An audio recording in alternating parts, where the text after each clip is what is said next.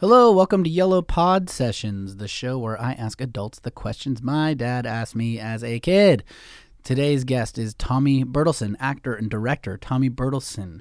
Uh, before we get to that, though, this episode, like all episodes, are brought to you by yourv1.com. It's an app building site. You got an app idea, but you don't know how to build it. You got an app idea where it's a dating app, but you don't know the person that you're dating. You just you just don't know. Yeah, that what a fun idea because it would be called stranger stranger dating.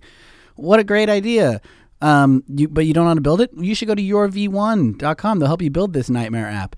Uh, y O U R, the letter V O N E dot com, and that will uh, be it. And they'll help you build this stranger app, weirdo. Um, anyway, here comes Tommy Bertelsen. Enjoy.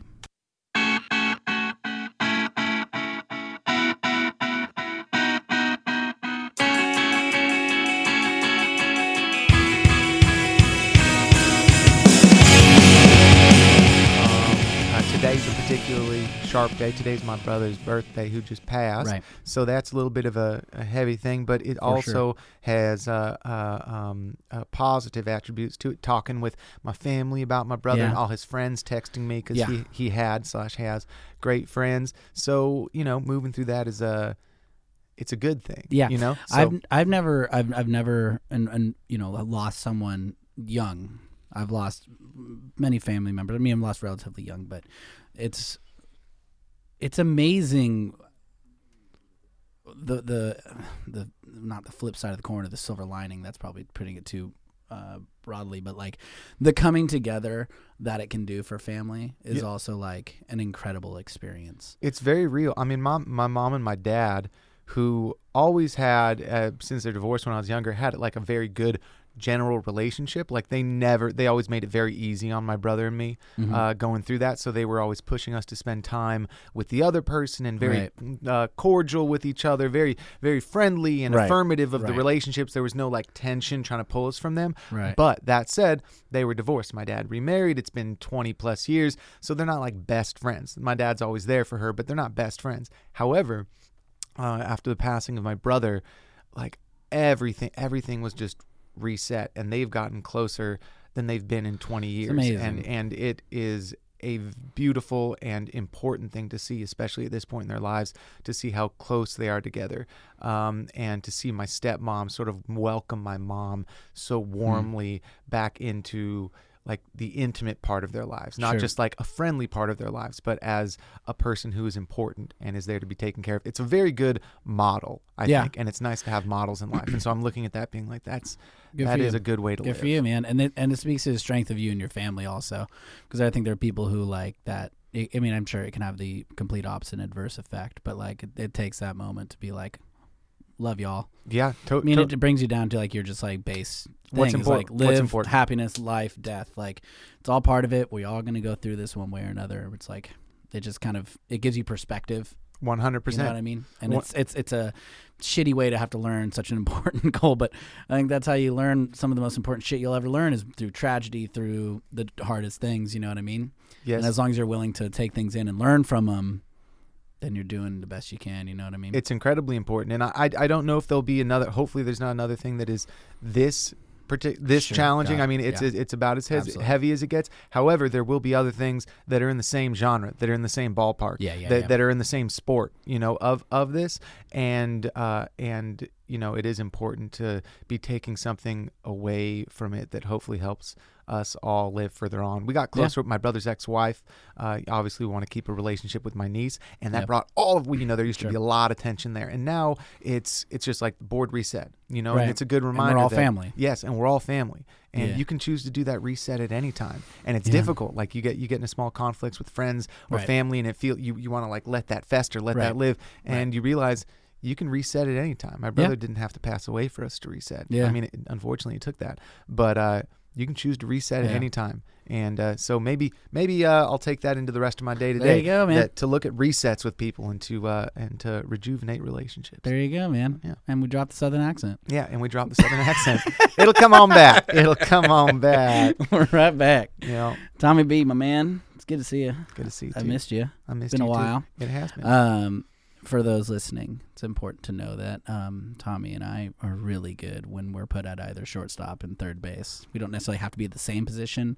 One of us can be at short, the other can be at third in softball. Left Or side. left side, strong side, Strong side. strong side. But we're just nothing's getting through there. No, No- nothing's getting through there. Nothing You know will I mean? ever get through I there. I wouldn't necessarily say that us individually are the best baseball player, but, but you put us come together. and My it's God. it's amazing. No, My that God. that was a real highlight of uh, of that whole experience. I mean, the the East Side softball was a highlight of uh, the spring uh, and summer season Oh, for yeah. me in general. But playing with you uh, uh, at that short and third position was extremely fun, and I did feel that we were good. We were a good, goddamn I like we had it. yeah, no, this is real.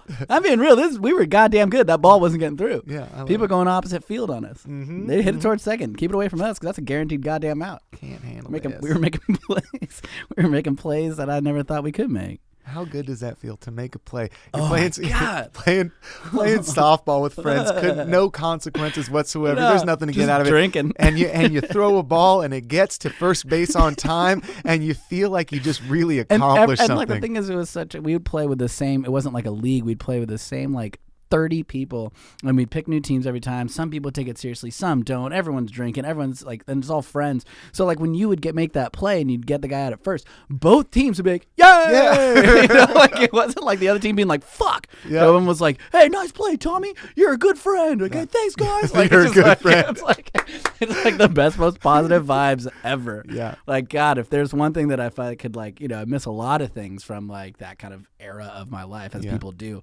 But if there was one thing I could like reinsert back into my life, it'd be like that Sunday softball. It's Yeah. like a guaranteed, especially nowadays where it's like guaranteed once a week.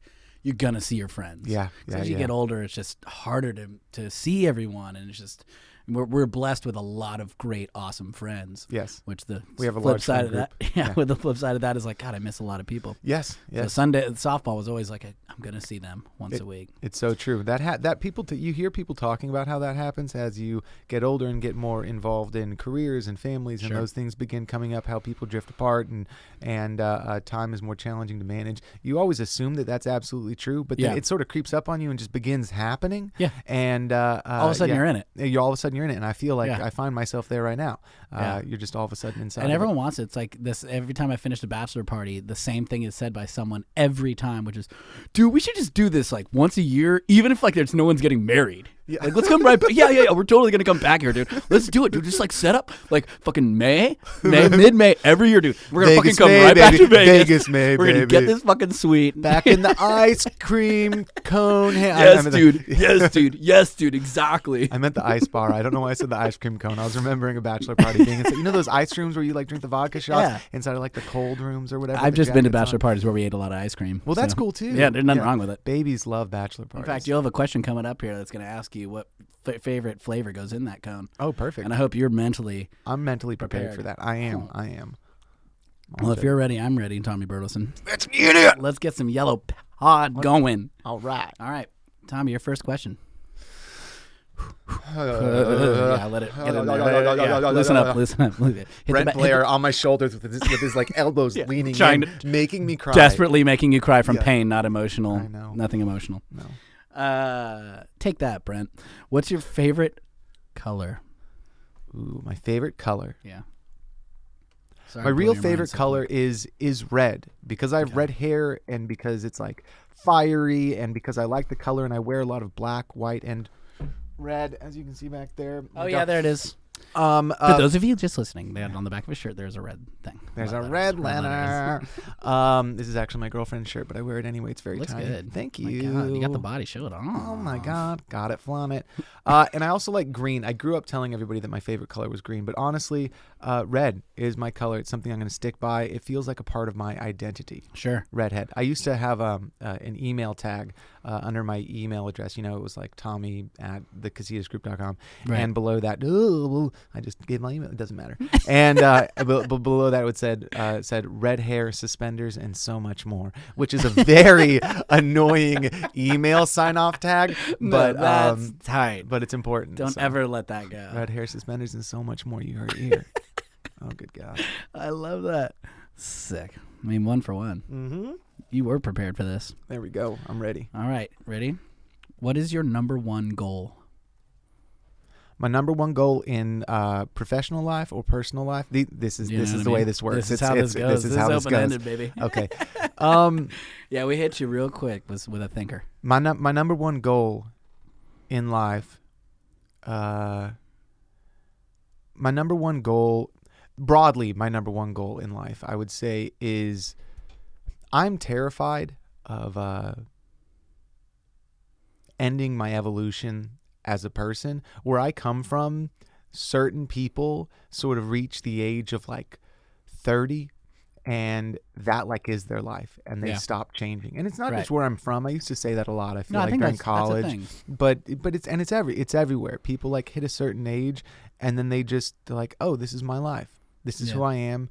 This is what i've done and that's where i'm going and they just cruise off. And i think the people in my life that i admire the most are always changing and they're you know like lifelong learners and people who stay interested in uh, uh, the arts and politics and learning more about themselves and figuring things out and they're willing to like be stupid about things no matter what age they're at Mhm. and uh, willing to learn new things no matter what age they're at and right now i still feel very passionate about life and very connected to life and very Yeah. much like things are changing and transforming in front of me and i think my main goal would to always feel like that to always be changing and then i think that if i felt like that when i was in my 60s my 70s hopefully my 80s that i would think i was a, a badass For sure. I well, think- hey, I you think I would be. you would be. i think that'd be pretty Yeah, I mean, and I think that a lot of that's cultural.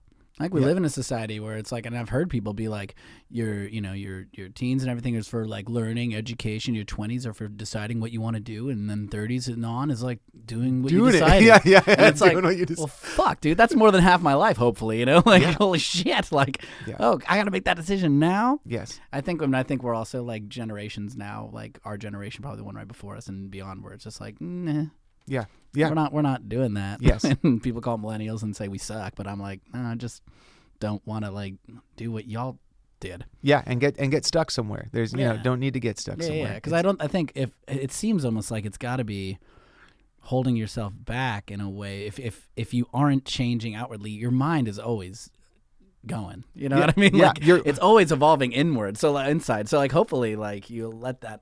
It'll just Go on to the transform into self-loathing or something. Yeah. Like it's just Yeah, going to be spinning about, uh, uh, Yeah. be spinning and aware that it's not I'm changing. I feel like life. And, yes, yeah, yes. for sure. keep yourself interested. Keep yourself like eating things inside your head. You know, Or devour- on outside your or head, out- like, outside like your head, eating ex- eating fun food. I think that's important too. I mean, that's part of it. yeah. You know, I mean, like eating fucking like I don't know, like spiders. Number something. one goal: if I could be eating fun food Is at seventy-five, if I could be eating spiders at seventy-five. Okay, I'm gonna write that down. Number one goal: eating more Spider- yeah. No, changing forever. oh, right, changing forever. Uh, I think that's a great goal, Cool. and I think that you will. Thank you. That's that's that's that's you. That's Thank very you. you. Thank you, So man. you didn't, is- you're killing this. You got it. It's easy. oh my Holy god, I'm loose. I'm loose. I'm gonna get a toothpick now. No, you only got nine left. Be careful. If you want one, God, have that one, was by the good. way. I'm nervous. Yeah. All right, what is uh, what's your favorite vacation place? My favorite vacation place. Um, I, in my life, I actually haven't taken lots of vacations. Okay. Um, I didn't grow up going on vacations per se. Um, I've had a lot of leisure time. I have been fortunate enough to travel a bunch. I have traveled Mhm. for work quite a bit, you know, not as much as some folks, but uh, I'd say more than the average bear, and I'm grateful for that. So I, I've gotten to travel a lot. Mhm. I don't know what I would term as a vacation. I spent I spent a lot of time when I was younger going to San Felipe, uh, from about the age of I think probably six, um, through my teenage years. Where's San Felipe? San Felipe is down in Baja. It's in Mexico. Okay, word. On the Gulf side. Gulf side. Full side?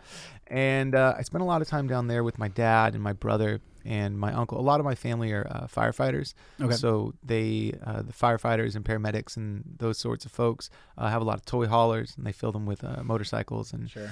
quads and, and dune buggies and they head down to San Felipe and they pop coronas they go seashelling out in the on the sandbars and we go to the Rockodile and Shit, all sorts of bars and, and and you go there and you run around you eat tacos and and you take long rides out in the middle of the desert to like small palapas where there's little bars and stuff. Yeah. and and I grew up doing that and I loved it and uh, that Where did is- you grow up? I grew up in San Diego. That's right. Yeah, so Okay. just just down south, and so Mexico was always so close. So I'd say Yeah. that my favorite vacation spot, when I think of a vacation, that's what I think about Yeah. is taking time off and, and doing that. When was the last time you guys when you were down there?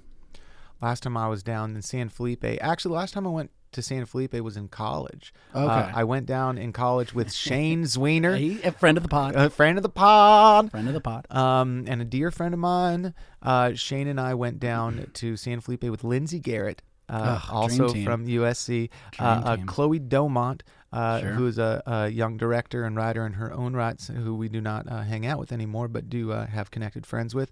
And uh, who else? We saw Brian Jordan Alvarez down You there. ran into him in San Felipe. He was traveling with his family somewhere else in Mexico, and so, somehow he convinced his family to take a detour down into San Felipe to go eat a taco with his friend. I remember like eating breakfast at some beach cafe and looking off into the ocean and thinking to myself exactly that. How the hell did you convince Yeah. your family To to, take a Felipe. detour to come down to San Felipe to see us? So strange. He's good. Um, but uh, yeah, I go down to Baja still quite a bit. My uh, my stepmom uh, is from Mexico, and all my Okay. stepbrothers are from Mexico, and um, I like it down there. So whenever I'm nearby, I, I tend to take friends down to somewhere in Baja. Ensenada, or um, Mexico's great. like. Mexico's great. It's great. I went down to I did like one spring break in Mexico because I Yeah. was supposed to go. My improv troupe in Second Nature in college. Yeah. We were supposed to do a like for spring break. We were going to do like an East Coast tour of improv. We were going to go to like like Boston schools in New York and do improv like Yep. with around there. And then that trip fell through. I don't remember why, but we It's amazing that they do that, by the way. Yeah, It's- was- that's a very cool thing for cool. a college experience to get to be like traveling and working and Yeah. doing your work, doing your performing your That was art. the, if there was one thing that my improv troupe was good at. It was like that and creating like opportunities to meet other people doing improv. And there was, um, but that trip fell through. But we had we'd been gifted all this money. Someone, someone's family member donated all this money, and we're like, here, we'll give it back. And they're like, no, do it, have fun. We're like, all right, we're going to Mexico. So we, went to, we went to Puerto Penasco, and uh, we were there, and none of our phones worked. Everything we'd heard because we had convinced. Commedus guys, Kyle Mooney, Yeah. and those guys to like come to Mexico. Nick Rutherford, Beck Bennett, Yeah. uh, Josh, those guys. Duvenbeck and they were, yeah, yeah. and like, but we all of a sudden we got there, no one's phones worked. We didn't know where they were staying, and we are on this beach that was probably 15 miles long, you know. And we're just like, well, fuck, and we're like kind of sitting on our balcony, and all of a sudden I hear like on a ukulele down at the beach, someone way. playing Holiday Road, you No know, Lindsey way. Buckingham, like, Yes, Holiday bro. Road, and I look and it's Kyle and those guys, and we're just like, Kyle, And they're like, yeah, like they'd like Oh. walked 15 miles. They were like literally at the other end. They're Oh just like, my we're gonna God. walk and see if we find him. That It is was a like- romantic it was- cinematic moment. It was That one is of those. It college. was one of those moments. It gives me chills now, where it was just like, no way, and it was like the first day. It's like we have the whole trip together. Like it was just nuts. I love that. It was That- so cool. That makes me happy But just that's like- reminiscing in that story for It's- you. That it's- is so good. and it's amazing, like running into a ran- a friend in random New uh, ran- New Mexico, old Mexico, yes, classic yes. Mexico, classico. Running into people and anywhere on the planet is funny. That Larry David has this really funny moment. If are you a Curb guy? Yeah. I def- so there's there's that one episode of Curb where he like runs into some friend of his in some other city, and the guy's like, "Ah, Larry, hey, you're doing here? What are you doing here?" And they're like, "Oh, it's like we should uh let's go get coffee." And Larry's like, uh, "No." He's like, "What? Why?" But we're both in the same city. He's like, "We wouldn't go get a coffee if We we, were were, both in when we're in LA. Why? Why would we do it here?" I'm, no, no. Uh, which is sort of the opposite of what you're talking about. Lindsey Buckingham. I didn't know that was his track. I did Yeah. not know a lot about Lindsey Buckingham until I went went. to my high school. Is that real? He and What a legend. um, why can't I think of her name? Uh, uh, the from Tusk. Fleetwood Mac. yeah. Uh, uh, name? uh, uh, uh, oh, My God, I this like is th- sexism. yeah, this is live. terrible. We know Lindsey Buckingham, but we can't think of her name. Well, the, but you know what? Most of the planet can only remember yeah, her name exactly. and not remember correct. Lindsey God, Buckingham. That's obnoxious. Yeah, I saw. anyway, they the- both went to my high school. there's a there's a show, a live show that uh, some friends were doing at Largo, which is basically a Yeah, comedy play slash performance as a cover band of um, Fleetwood Uh, Mac. Fleetwood Mac. And heard about this. It's it's very good. yeah. It is very good. Dakota is it Dakota? Dakota Salt's husband? uh, husband, uh, Taylor. Right. Um, oh, what's Taylor's last name?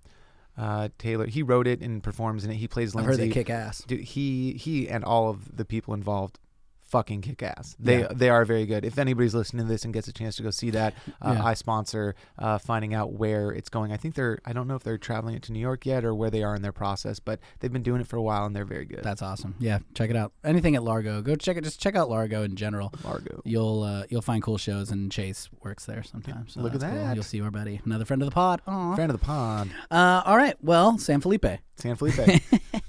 Are these answers too long? Or are we No, this too, is perf- okay, this is the whole this is the whole point of This this, is the deal. damn thing is that we just go on tangents that make no sense. All right. Um. All right. Ready? Mm-hmm. Number two goal.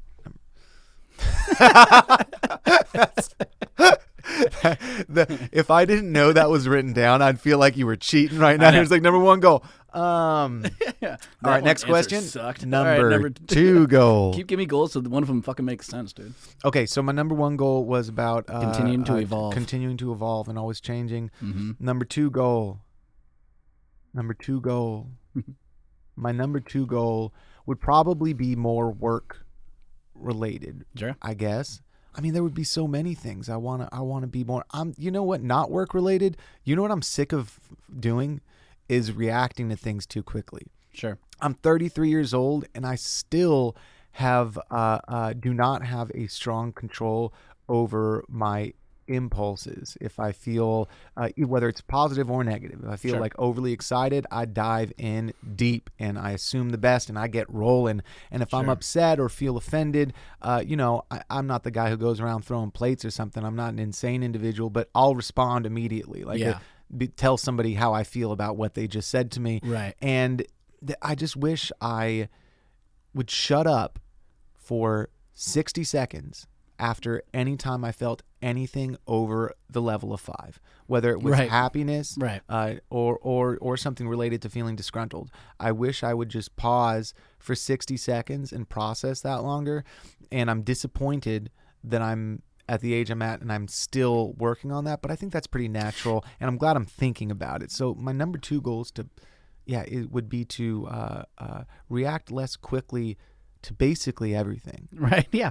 Well, I mean, look, the the flip side of the coin is that you're like an, an emotionally available human. Yes, So I- that's cool. yes, that is so like cool. That's good, and prefer to be especially in, in your line of work, Yes. acting, directing, all stuff. That's important. yes, But yeah, the the reactor being so reactive. yeah, yeah. It's that's, that's that's and being more thoughtful and Yeah, yeah, and that and because you know what, it doesn't take a lot of energy for me to be the reactive, emotionally available person, right? Like I just Right. do that, and the work would be to be the more patient iteration of myself, and I think that translates in into the work, especially because right now, I guess also related to the number two goal is I've recently started working on projects that are much more personal, right? Okay. So I've o- I've only directed other people's work. I've done like rewrites on projects that I was directing, but uh, nothing came from me. I was, you know, when we when I was doing theater, I was working with the greats, Mm-hmm. and you know, and and doing projects from from existing uh, uh, uh, texts from the canon, and then uh, all the movies that I've done,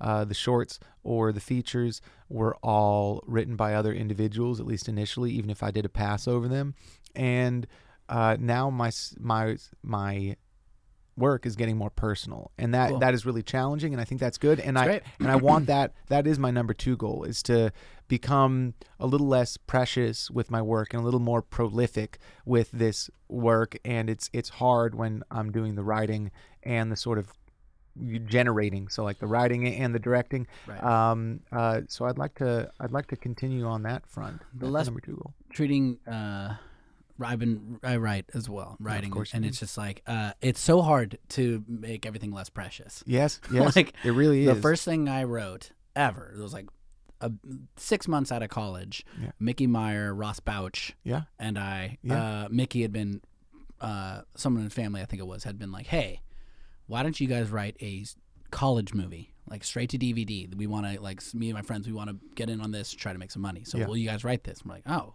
hell yeah!"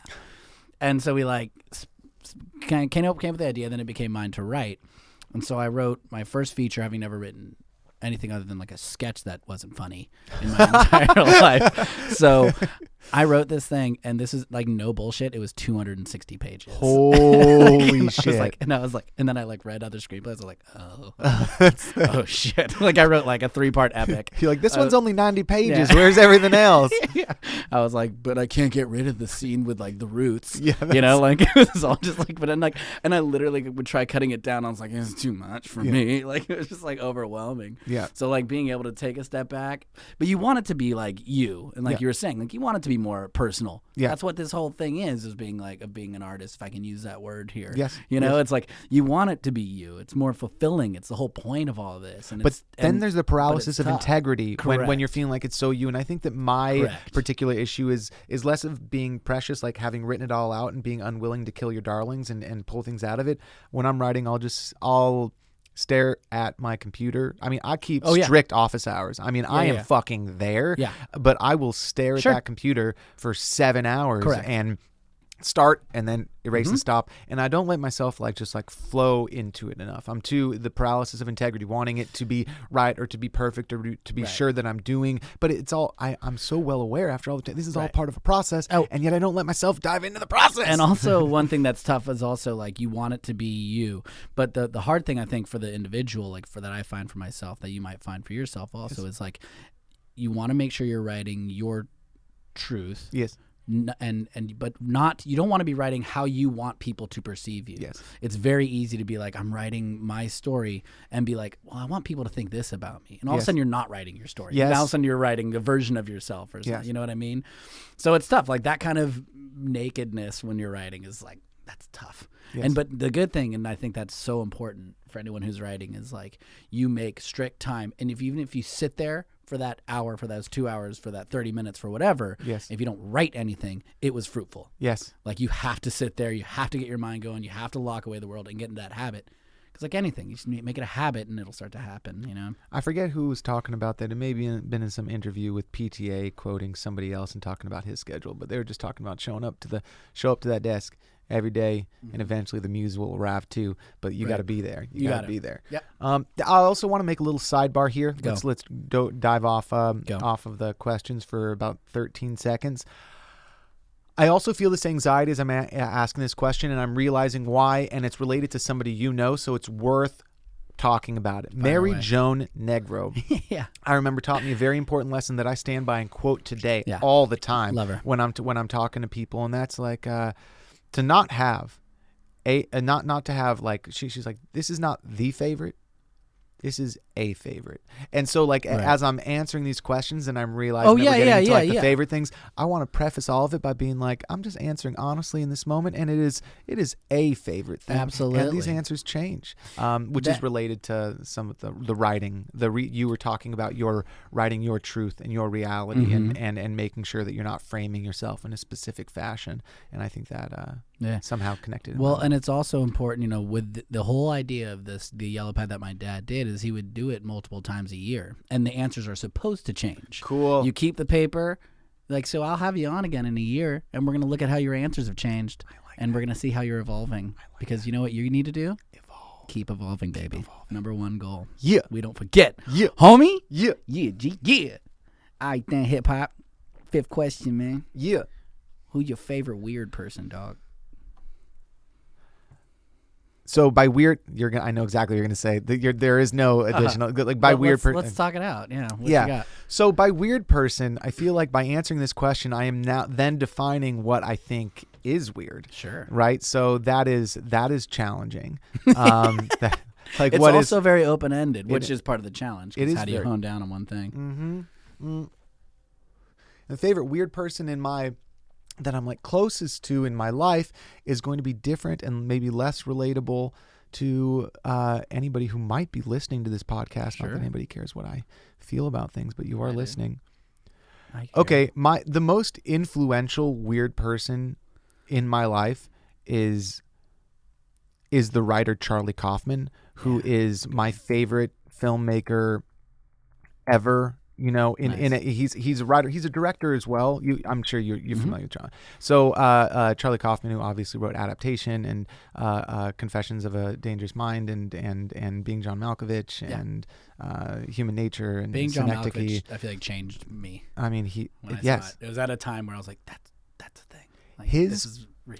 his work he is like he's like a uh, he's like an open wound you know what i mean? Charlie kaufman is like this open wound that you can see sort of oozing and pussing and healing itself and picking at itself. And it is just this it is this he is an open wound living in front of you. And you get to like sort of watch like how how how he works and evolves. And i think that that is so interesting. He has a um a it's not a podcast really. It was a speech uh, at uh, BAFTA in front of it's you can find it online. I've been recommending it to people for like 4 years. Have you listened to this? No. oh my god it's wonderful. It's inspirational. I listen to it every 6 months probably and go and revisit that.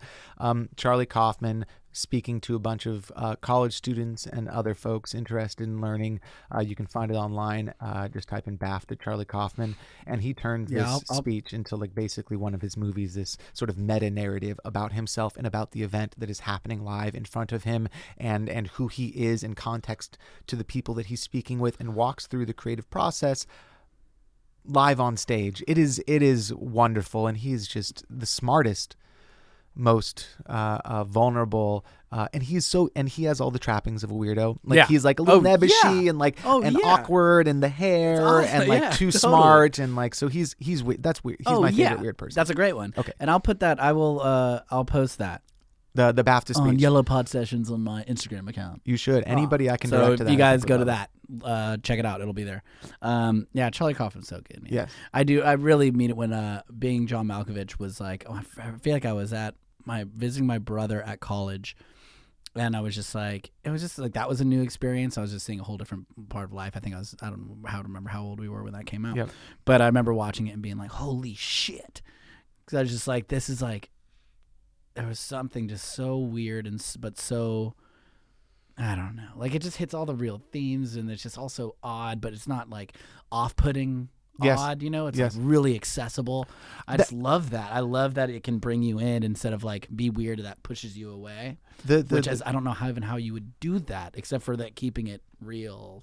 and and ulti- it's it is it is compelling and and staggering how strange and specific his work is and yet fully accessible Yeah. it's also incredibly heady like it is it is so cerebral and so complicated and so detailed and and like you said odd Yeah. and yet it to me at least i feel so uh, uh, immersed inside of it and, Yeah. and it feels so immediately accessible it is not like a another hyper intelligent filmmaker Haneke who like does these sort of like brutal like very aggressive like uh, uh very thoughtful complicated movies but those are punishing in a very different way Yeah. and I don't feel like I understand these characters I'm fascinated by them and yet he just has an ability to bring you to him and Right. to and to his world and I just find it so yeah I love him And not to say that the other director does this, but there's like people who want to do shock and people who want to be weird, Yes. and it's not, and it's baseless and it's surface, Yes. and that just repels. yes But when it's like a deep dive into something, it can be weird. It can be all these things. But if it's like these real human things that are deep and evolved, and you know, then it's worth watching and it keeps you in. And you know what he's definitely doing? He's always writing about himself, even when he's Right. writing through these other characters. And I think that that is maybe something that is very helpful. He's not. He is. He's an observer of humanity. It seems to me, and he definitely spends a lot of time thinking about every character and every scene and every perspective and, and all of the different lives circulating inside of a room at one time. Yeah. But all of them feel so deeply connected to his perspective. Everybody's saying something that he thinks about or feels or uh, or, or is afraid of, and because it feels so deeply personal, I think that maybe that's why it, it Yeah. makes it uh, more accessible. I agree. Yeah. Good one. All right. Nailed it. Yes. All All right, right, we're ready? going through. Yeah, Yeah. we are. All I'm right. sweating now. I am. You smell good. My girlfriend's gonna be upset that I made her shirt stink. Don't you do that. You look great. Thanks. Uh, what's your favorite book?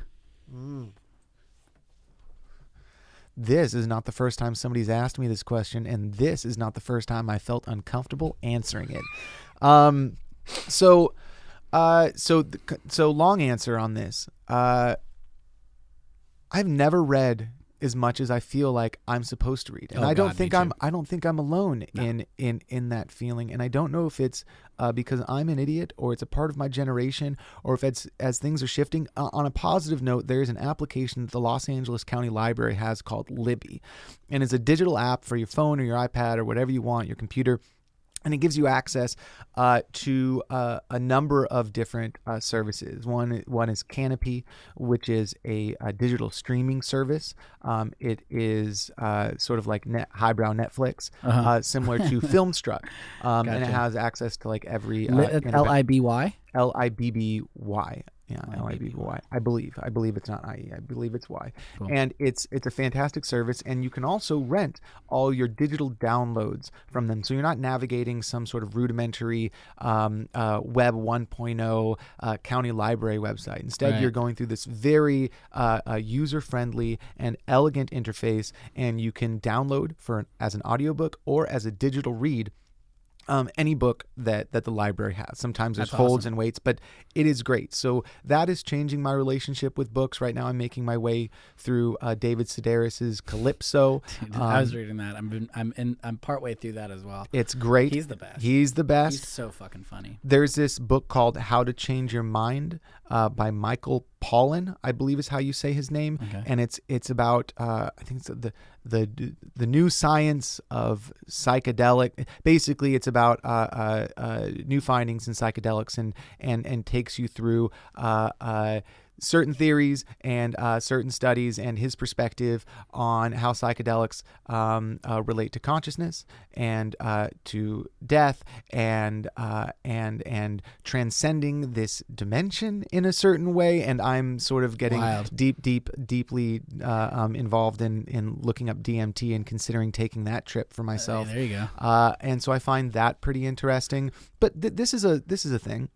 So books in general, I feel like have transported podcasts. If you listen to an audiobook, the difference between that and a deep dive podcast is very limited. I spend so much time listening to Dan Carlin's Hardcore History Yeah, or uh, uh, uh, uh, Malcolm Gladwell's Revisionist History or Yellow uh, pod sessions. Yellow Pod Sessions. Yellow Pod Sessions. There's one called Long Form. I spend, you know, my favorite book is Sam Harris's Making Sense, formerly um, formerly known as his actual book, Waking Up. So he has a book that's actually called Waking Up, which is incredible. Mhm. Uh, uh, uh, but he also has a podcast that used to be called Waking Up, which is now called Making Sense. And Sam Harris takes between an hour and a half to three hours talking to some hyper intelligent person discussing everything from AI alignment uh, to psychedelics to current politics Yeah. uh, to uh, you know you you name the issue and he has a very sharp individual taking you through very complicated topics in an accessible way. And every episode is like a book. It on it honestly is. And so it, I know it's not a an actual physical read but I, I think that you know the amount the density of information and the quality of information that you're getting from some of these podcasts today Yeah. like yellow pod sessions and others are basically novels in Yeah, themselves for And- sure. and so that the was access to information. Yeah. I mean, obviously, uh, in our generation, our lifetime has been is you know insane is outrageous. outrageous We're in a like we've we've been since our birth and through now like we have lived through a crazy transition in human history yes from like no one has a phone to we all have like we can t- I can right now look up what a, a, a sentence in hieroglyphics looks like and says. Like I can, I can like if hieroglyphics were behind this wall, I could use my phone to see what tell you what it says, a life, which is outrageous. a life's An pursuit. outrageous invention. it's like like I can read anything. that that I can and, tell you about anything. and that's why like people are struggling with finding purpose. You used to be able to to I feel and I'm speaking out of my asshole right now, but I feel like there's something guys, about you should see this. It's, it's incredible. you used to be able to, to, to, you know commit your life to some pursuit, like discovering one bit of information, Right. And and and Yeah. traveling around the country and around the world, and and through libraries and through Tell physical spaces and through that people. Scarab in hieroglyphics really meant. What? Yeah, and now you just like Google it, and Yeah. and it's like now my eight-year-old nephew can tell you. Yeah, and that's cra- and that is crazy, and but I think that means we need to transcend and find another, you know, another uh, Planet. Yeah. Another, i we can talk about that at some point. Planets and dimensions, because. I have I have feelings Yeah. about that. Yeah. Um, Sure. So, book my favorite, you know, um, How to Change Your Mind is interesting me right now. Mhm. Calypso is interesting me right now. Uh, but I also think that certain podcasts uh, have taken the place of books in my life. I Yeah. read lots of scripts and and Sure. plays, of course, but um, uh, uh, yeah, not as many physical reads as I ought to. Yeah, yeah, yeah. I'm the same way. Um, all right, question number seven. You ready for this? I am. Hit me. Favorite friend. Hey. oh. This is for people who are listening who are listening to the pod all the time. This question isn't always asked because for some people it's just a nightmare question, which I understand. But you know, some people are also sitting on the side of his desk and with the courage of a Tommy Bertelsen is ready to, to dive into all of them. my favorite friend. I, so you and I were discussing this a little bit earlier, maybe Uh-huh. before I don't know how when we started recording and when we and when we were just talking. Right. But we are both blessed with this massive friend group, and people find it hard Right. to wrap their heads around sometimes. Like when you start dating somebody or a new person moves to town who is being folded in, you know, you go and hang out with like six people one night, and they're like, "Oh, cool, you have a lot of friends, it's so cool." And then you go out to like another party, and there's like another twenty people, Yeah. and we all know everybody. And you're like, "Wait, are these all your friends?" and they go to another party, and there's like a different group of thirty people. We Yeah. have this like massive sort of like uh, Community. community of 60 people that are all in these sort of like like four to eight person little satellite groups that like rotate into one larger group of 60 that really we could end up in Palm Springs with any four of those people Right. and it would be comfortable and have a great weekend which is a huge gift but that makes it challenging to choose a favorite friend and I have I have a number of very very close friends who have been there for me through a lot of challenging things, uh, both recently and through my life.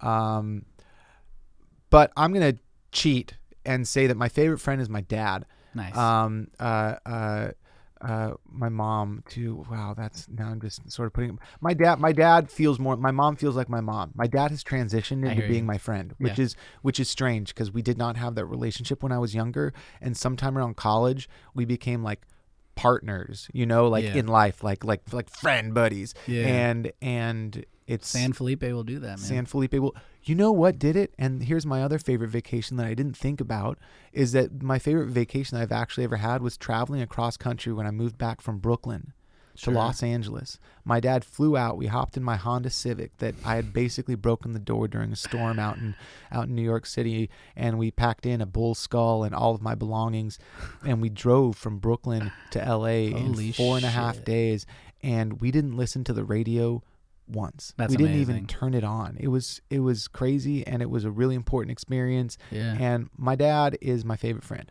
I love that. That's a good one. Yeah, it's a little bit of a cheat, but it's also No, not it's not. untrue. It's not That's untrue. great. That's great. Yeah.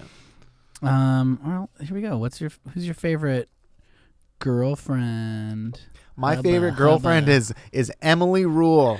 Uh, my my current girlfriend Emily Rule. I'm in a, a serious relationship, and uh, we just moved in together at the top of this year. How Thank, sweet. thank you very much. Um, she's a wonderful person and uh, a wonderful girl, and truly kind, and um, very lucky to be with her. And we've been together uh, over eight months now um, which is not too long, not over nine months now, which is not too long, but it's moved fast. We get hot and heavy. um, and uh, I love her, so she's my favorite girlfriend, and also happens to be my current girlfriend. There was no. I was gonna say. there's only one possible yeah, answer here. yeah, don't fuck that up, Yeah. pal. Uh, all right, you did it. You handled it. I handled Look that at you. one.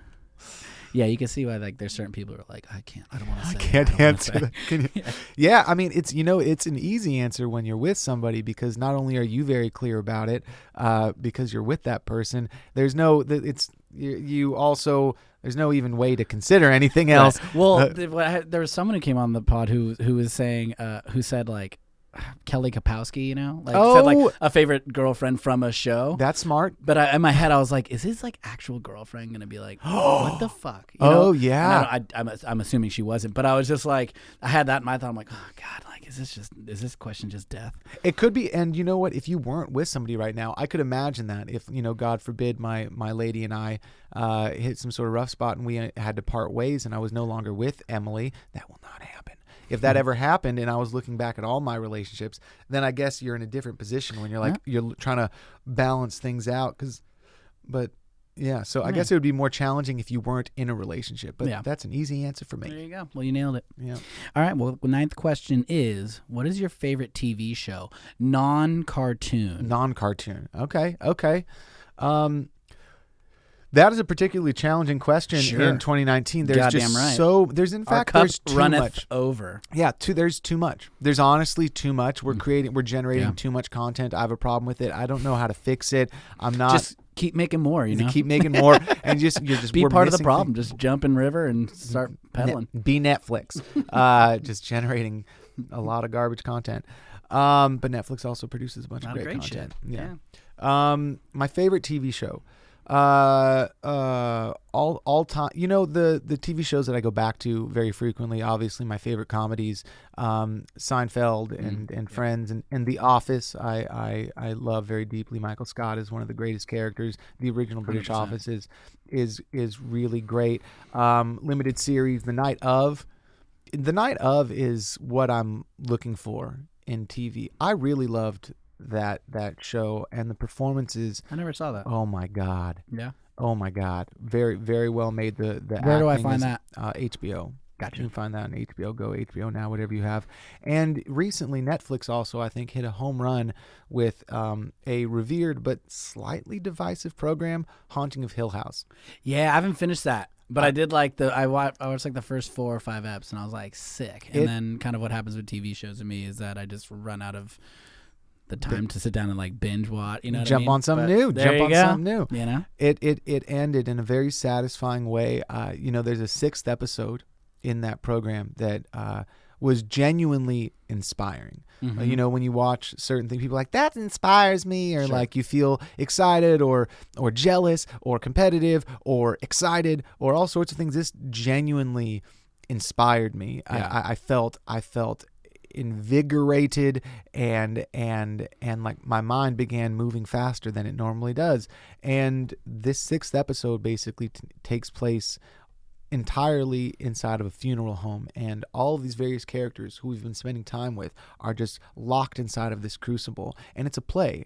And it's it's uh, long long shots you know minutes and minutes Right, and right, minutes right. without a cut. that. and and actors uh, just slaying it and it is emotional there's so much heart in the haunting of hill house and that's what i'm looking for i think in everything and definitely in in the content that i'm digesting um, especially narratively is is is emotional heart and Sure. and some sort of kindness like i want to be beaten up a little bit and i want to be scared but i want grace i want to believe that there's hope on the other side i don't Right. i don't want uh uh I find that valuable. I find that Grace Note valuable, and Haunting of Hill House uh, has that. It's Yeah. scary and it's well constructed, and it's thoughtful and it's well acted, uh, and it's innovative and filled with classic tropes as well.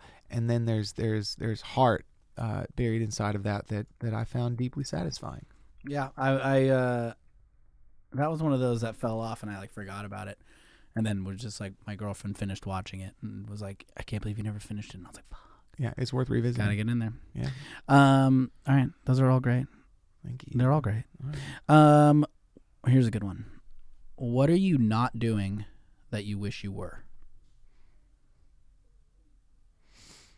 Again, this is going to be open ended. This isn't. Oh yeah, yeah. my okay. God, yeah. The, the question's nuts.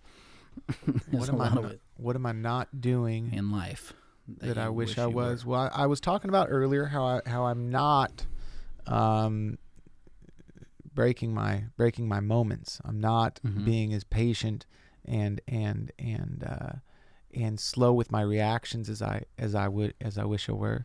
Um, I know I've I've had limited but important experience with meditation Mhm. and uh, people, serious people who I respect and I trust their opinions on things, both in the friend world and in sort of like uh, general world guides. You know, uh, out out there, people I listen to and think are intelligent on various topics. Yeah. vast majority of them find real value in that, and in my limited experience, I find real value in that yeah, and yet uh, I'm not doing it. Right. I'm not doing it. I, I have the application. I've I've done the the groundwork.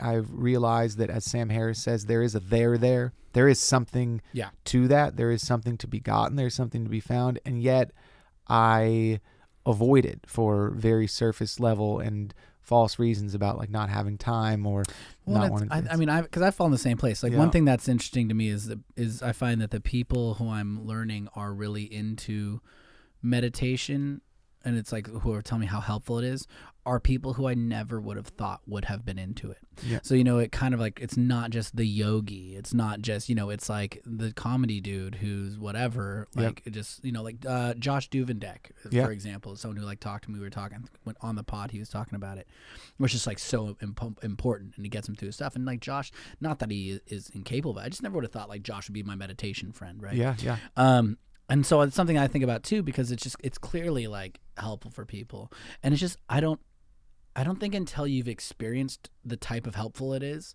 like I don't think there's anything to compare it to. So when I'm like, okay, I need to figure out how to do it.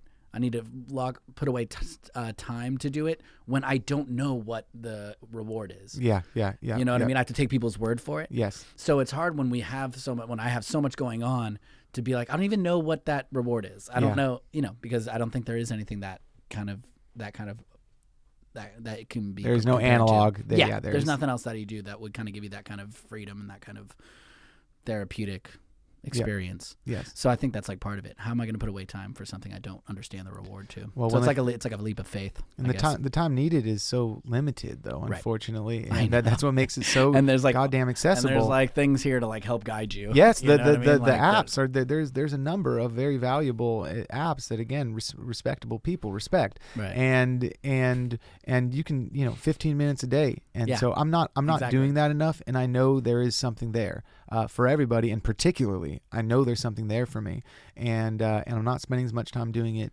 as I ought to Yeah. so that's and I like that because I can also change that Yeah. That this is a very it's accessible in, it's one in your under your control. Yeah. Josh always talks about the it's a British man who you know who tells you that if you're not doing it, don't worry. yeah a little with a little laugh, you know, don't worry.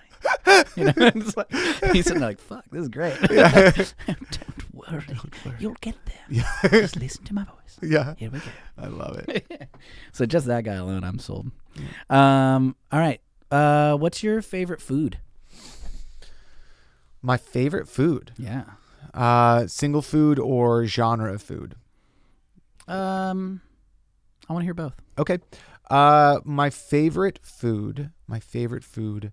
My favorite food. Okay. The e- I mean, the, there's an easy answer there Yeah, because I'm like I'm thinking, what is my favorite food? My favorite fucking food is Mexican food. Hell That's yeah. it's my my favorite food is Boy. Mexican food, dude.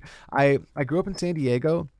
I grew up eating Mexican food, and and it's uh, Where if- in San Diego were you? I grew up out in East County in a place called Lakeside, uh, which is underneath Alpine, actually Blossom Valley. Gotcha, if you gotcha. grow up there, you're like, I didn't grow up in Lakeside. I grew up in Blossom Valley because like Lakeside is the is the east side and and and uh, you know is a beautiful, very cool place, but also filled with white supremacists. Sure, and uh, sure. and and and uh, is a sort of redneck e part of San Diego, which by the way, I am a proud white trash redneck. Mm-hmm. So like. I am a part of that. Uh, Going down uh, to San Felipe. Going down to with your San Felipe. Coronas and That's- your tricks. That's right, Miller Lite. um, and uh, and so I grew up. I grew up out there, and you know, there's sombreros and and uh, uh, you know Hilbertos and all those classic hole in the wall Mexican restaurants selling those uh, carne asada, tacos, taquitos, California burritos, tostadas. I mean, all of it. And so I I still eat that very regularly. So Mexican food and Yeah. nothing beats a delicious burrito for me. I eat a lot of Hugos to this day. Sure. Yeah. Yeah. burritos. I mean, it's amazing. I feel like, and LA people won't like this, but I feel like San Diego obviously has incredible Mexican food. You go to like Old Town, there's amazing, just Yeah. amazing stuff there. Yeah. Um, and I think, and I, and it's probably biased because I'm from there, but I swear to God, the Mexican food in the Bay Area is better than LA, which I don't understand. Like, I feel like LA, there are a couple places, but for the most part, I don't understand why LA doesn't have just the most amazing Mex- Mexican food. I, you know what? I don't disagree. I think we are awash with relatively good, I would say, between mediocre and great food everywhere, and a couple uh, really top notch spots. But San Diego all the hole in the wall places Oh, are yeah. fucking unbelievable. And Yeah. I believe you in saying that up in the Bay Area, it's the same, where Yeah. it's just like the level, the the median uh, uh, quality is just much Better. higher. Yeah, yeah, and it's yeah i mean it's and it, i think what la has and what's what is improving is that if you like when people are like if you go to la what am i eating i'm like taco trucks yeah, yeah. like yeah. there's gonna be taco trucks that that is where you're gonna find the best mexican food in la Yes. is knowing where the good trucks are yes. which is weird There's a new taco truck that I just discovered. I, w- I went over to Lassen's on, um, I believe on Sunday uh, a few weeks ago, and I remembered that Lassen's was closed on Sundays because they shine. closed for the day of the Lord. just And, the uh, my word I'm inside of the parking lot with my girlfriend, and she's in the car, and I'm like, "Honey, I'm sorry I drove us all the way from Hollywood out here, and and we can't get our food and go grocery shopping." And I look up, and there's a plant-based taco truck. And sir, I'm sorry I forgot your name, but anybody listening, plant-based taco truck parked over uh, uh, by Lass in the Lassen's area, sort of near Tacos or Riza's, except this is a plant-based taco truck, and they had some bomb jackfruit uh, uh, carnitas. They had some delicious uh, potato tacos. yeah I mean it was tacos. they was it was bomb. So plant-based Mexican food, um, I'm all about it. I also love Sage. Uh, speaking of like just as like a, as places, an herb or Uh, no or Sage the restaurant. oh sage the restaurant There's a sure. there's a restaurant also in Echo Park that is a plant. I believe it's all plant based, but Well, it's definitely a vegetarian spot. hold that restaurant thought because that one's coming up in. Oh, see, we're food. Okay, so Mexican food. And and question. All right. So, what is your favorite movie? Oh, here we go. Hope you guys are ready because this one's gonna take a while. So this is a question that uh, you know. So in my job, I'm a I'm a, a director and a, and a writer, and so I take meetings with people and I talk about movies very frequently. I sit around and talk with my friends about movies very frequently. Every time I sit down with somebody and they're asking me like, you know, what are you watching right now, or what are some of your favorite films of all time? Four hours later, What are your like- influences? And that's it. Or I literally draw a complete blank. Yeah. I mean, there's I've too many to choose from.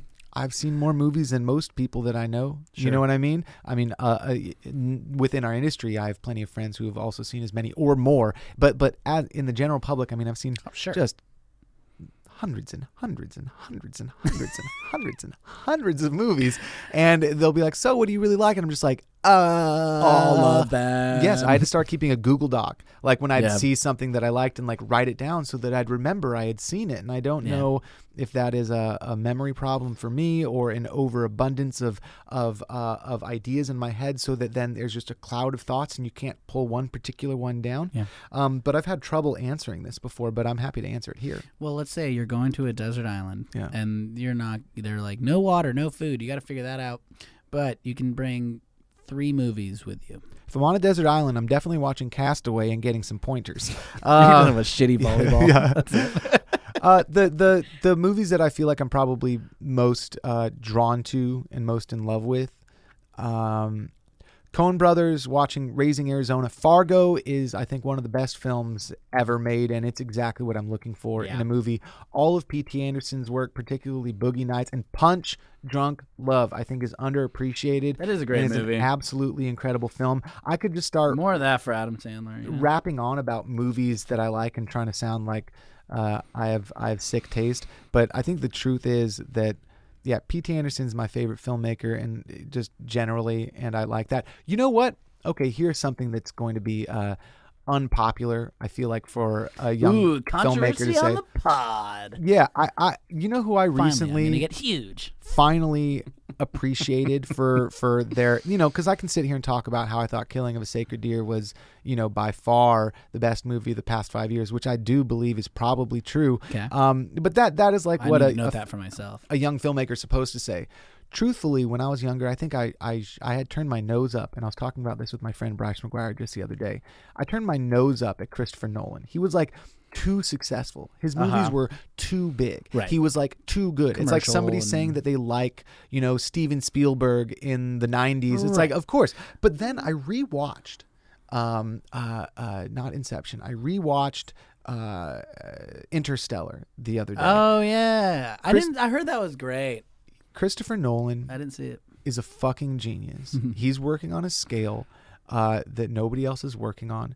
He is telling all original stories. He is telling Right. all original stories. These are not reboots. These Right. are not sequels. Which, these like, are not. These are not. thank God. These are not uh, um, uh, uh, uh, superhero films, part of some sort of fucking franchise. Yeah. is telling complicated, uh, uh, very complicated and nuanced, very large scale, very beautiful, very emotionally uh, complex uh, uh, films. And I don't, I don't know anybody else who has a handle the way that he does. I mean, if you look at the Dark Knight trilogy, if you look at Inception, if you look at Interstellar, it, it, it, like it's it's insane. It's insane what he's able to do. Yeah. And uh, so, yeah, You're, you're speaking to the right person because if there's one thing, like I, I'm, I'm so cynical about the movie, movie industry, like commercial movies. Like it's all superhero movies. Yes. It's all remakes, and it's just all because it's like they want to make international money, and if Yes. they make a superhero with lots of explosions, then they can sell it in Asia and everywhere. Like you Yes. don't need, you don't need to know the language to watch a superhero fight. yes, Which I get it, but it's just it just cheapens the whole thing. One Like people are like Captain Marvel. I'm like I don't give a shit at all. I, I don't give a shit. I haven't seen a superhero movie in no, so long. No, I, I haven't seen any of them. I've like in years, Yeah.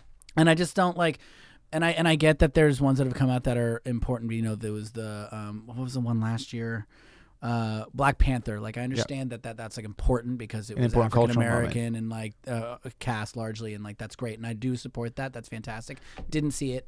Uh, There was a Marvel, great. really high level of craft in that. I Yeah, mean, Black, and- and- Black Panther and does have look, a lot of great things, but also I, I, I don't care. And when Like, I see and when I when I do see a superhero movie, generally I'm like, that was fun.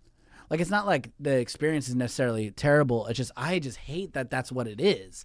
I just like hate the state of it. It's Yeah. like ah, this like I mean Chase is interesting. I had a conversation the other day in which he was talking about how like, you know, we were talking about how like how theater is dying, theater dying. He's like, dude, movies are dying. Yeah. Like, and I get like they're always gonna print money, but like people are gonna stop going because it's like the like.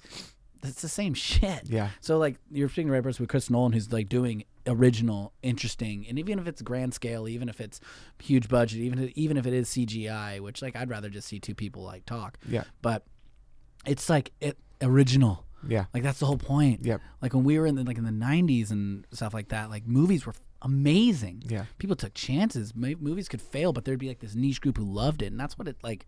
Movies, TV, plays, whatever. That's what it should be. Yeah. You're not going to hit everyone. You Yep. shouldn't make things that hit everyone. Yes. That just doesn't hit anyone really hard. Yes. Just hits everyone a little bit. Yes. And that's just cheap to me. I support Rant you. over. I support you and agree with you. I support you and agree with you. Yeah. It just that drives me nuts. It's hard. It's hard. It's challenging. I never anyway. thought I'd say Chris Nolan. I love Yeah, that. never Bring never it, thought baby. that was coming. Bring it. Um, That's great. Um, see, we're learning about each other. David Fincher's Um, my biggest, I think, as growing up as a teenager, though, and then into my Sure. twenties.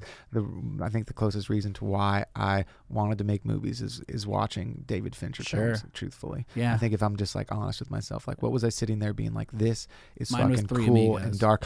Dude! Ask me, ask me what my favorite comedy of all time is. What's your favorite comedy? on Three Amigos. Dude, I swear to God. I wrote about it two days ago in the the, the project that I'm writing right now, fast which is like sort of about my brother and my family a little bit, like a, a you know, sort of tangentially related to all that. And there's a scene where we're like sitting in the living room and watching the Three Amigos because it's my brother's favorite uh, Mm-hmm. Oh, yeah. comedy movie, and I, I watched it every that. day. Oh Every my day. God! Uh, we honestly we don't have enough time to talk fully about it What because we? Could it be el guapo. that is so good. Holy shit! Turning forty. Yeah, So good. gonna make it. Gonna make it. Ah, I, made it. oh Ow. shit! That's Uh, it's so good. All right. Well, we, we gotta move on because Yeah. that we could talk for hours. Hours. I know that. Uh, which I'm excited about. We're gonna we're gonna arrange a date. We're gonna have beers and talk Three Amigos and I watch it. I can't wait. I can't wait. Uh, so here's one uh, that I never really had an answer to. But what's your favorite car? My favorite car was my 1969 Datsun 510 in a bluebird blue. Uh, it had a black racing stripe and a vinyl Sick. top, and uh, I bought it. Uh, me and my ex girlfriend at the time, um, uh, Susie Gatos, who's a wonderful person out there, Susie, uh, who I'm still friendly with. Uh, broke up, and I was a young single man running around Los Angeles, and Joe Sharaf was getting me back on my feet, and we was like, he's like, you got to go to the gym, bro, and I was like, going to the gym and like, you know, reinvigorating my life, and I was like, I need a fucking car that I like driving around. I like want to like driving again. Yeah. I spend so much time in my car. So I went with Richard Massland, another guy that you know. Rich, Started sure. looking at old cars. He and I went and checked out this Datsun 510. It is sort of like a BMW 2002. It's like a little square, tiny, boxy car, uh, and it was beautiful. Mm-hmm. It and it is. smelled like It was. gas, and you could see through the shifter down to the street. And it just like it was just it was just metal seats and a steering wheel and and fucking gasoline. Yeah. And I loved it. It was a bad boy mobile, and uh, and people looked, and I liked that. Hell yeah. And I liked it. That's fun, man. Yeah. I love that. It's a great. It was a great ride. Great ride. It's my favorite car. Love it. All right. Well, uh, what are you doing? What are you doing that you wish you weren't? Uh, you know what? I've I've spent a lot of time, I think, recently, trying to remove bad habits out of my life, like my vices. I I stopped the drinking, and I stopped the smoking, uh, all of which have been very important to me to do. You know, it's I had I'm I'm uh I'm, I have an addictive personality, so I didn't have healthy sure. relationships with any of these things, and not like, oh, I just oh, I had a headache. Like it was, I did not, I would, you know, had a problem. Right. Um, and I always have with all sorts of things. Ever since I was young, I find myself like attached to these sort of like crutches. Um, and the last one remaining is uh, this right here. that little little baby Juul. Yeah, this vape. So I'm still Yeah. I'm still vaping right now, um, which helped me get off of cigarettes, and it really did work. Um, but I'm I'm I and I've done a little bit of research, but of course, you know, we there are no long term studies on the health effects of this, so Right. I'm not excited about it. And eventually, I want to get that out of my life. So the thing that I'm doing that I ought not be doing is vaping. Yeah. Um, that's that's my answer. There you go. Yeah, it's tough. I mean, uh, we we. I mean, I used to smoke. I don't smoke anymore, and those are tough. I'm glad when I was doing it, those weren't really a, the Juul wasn't around because, like that, like you're taking the smoke out, which is huge. Yeah. And I was like, think there's always like smelling like it was always Yeah. so is always the worst. Wear a shirt and be like, well, I'm not wearing that till I wash it. Yep. But like, yeah, but like the fact that you can like smoke inside, Mm-hmm. base or vape inside, that's the killer. Always. yeah. And and you do get terribly addicted to it. I mean, I'll Sure. drive away from my house and leave it plugged in at my house, and I'll, I'll be four minutes away, and I will turn back. I've bought a new Juul en route to a meeting so that I had one, and that's Yeah. not good. I mean, you can feel the anxiety and the Yeah. attachment. I mean, it's an absolute addiction. But you know, the good news for me is I was already addicted to nicotine, and I was Right. inhaling combustible. Uh, right, you're, but uh, you're you're you're moving in the right direction. I'm moving in the right direction. There you go. But we need to get rid of it. There you go. Uh, what's your favorite sport to play? My favorite sport to play. My favorite, you know, the only sport that I played at any uh, at any sort of level worth discussing was I played hockey for a really long time. Tight. So I played roller and ice hockey. And when I was younger, uh, I was actually not bad at that sport. You know, I played on like traveling teams and was a, a pretty accomplished young player. Uh, and I loved playing it. And it's still something I love grabbing a stick and I love Yeah. I love tossing around. I love throwing on a pair of uh, ice skates. I love throwing on a pair of rollerblades, and I still enjoy that very much. I lost it in my teen years uh, because uh, I hit puberty late, and uh, That's a tough sport if you're smaller, much smaller than everyone. It That'll- really that'll is. get you. and I was always smaller than people. But before puberty, you can still throw your weight around, right. you know, and and Lower center center of gravity. and exactly that. and you're only talking about a couple inches and like Right. you know 20 pounds you're not you're not talking like uh, playing with men and then when kids hit puberty it's the thing that changed most was the speed everybody Sure. just got so much faster Sure. than me and i went from being a a real player who's like who thought delusionally that i would like i was going to play hockey professionally i mean it was delusional but i could have kept on playing at a competitive level and then everybody just got so much faster and i and i dropped it but it was my Yeah. favorite sport to play Yeah, I love that. I Hockey, hockey. hockey's the best. Hockey's Yeah. so much fun to watch. I also love that. it's so fast It's crazy. It's so fast. It's, It's crazy. physical.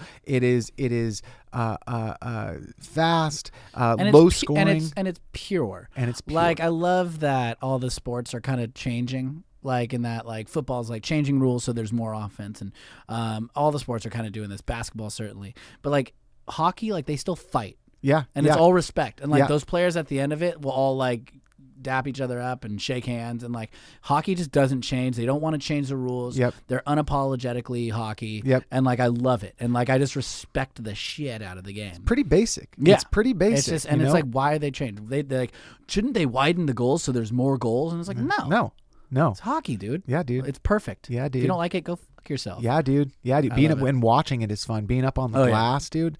Oh, Oh, yeah. woo. Yeah. Yeah. Uh, what's your favorite country other than the USA? My favorite country other than the USA is the US of fucking A, baby. yeah. I'm an American and a patriot. All right. No, I really do love America, but um my favorite country other than America.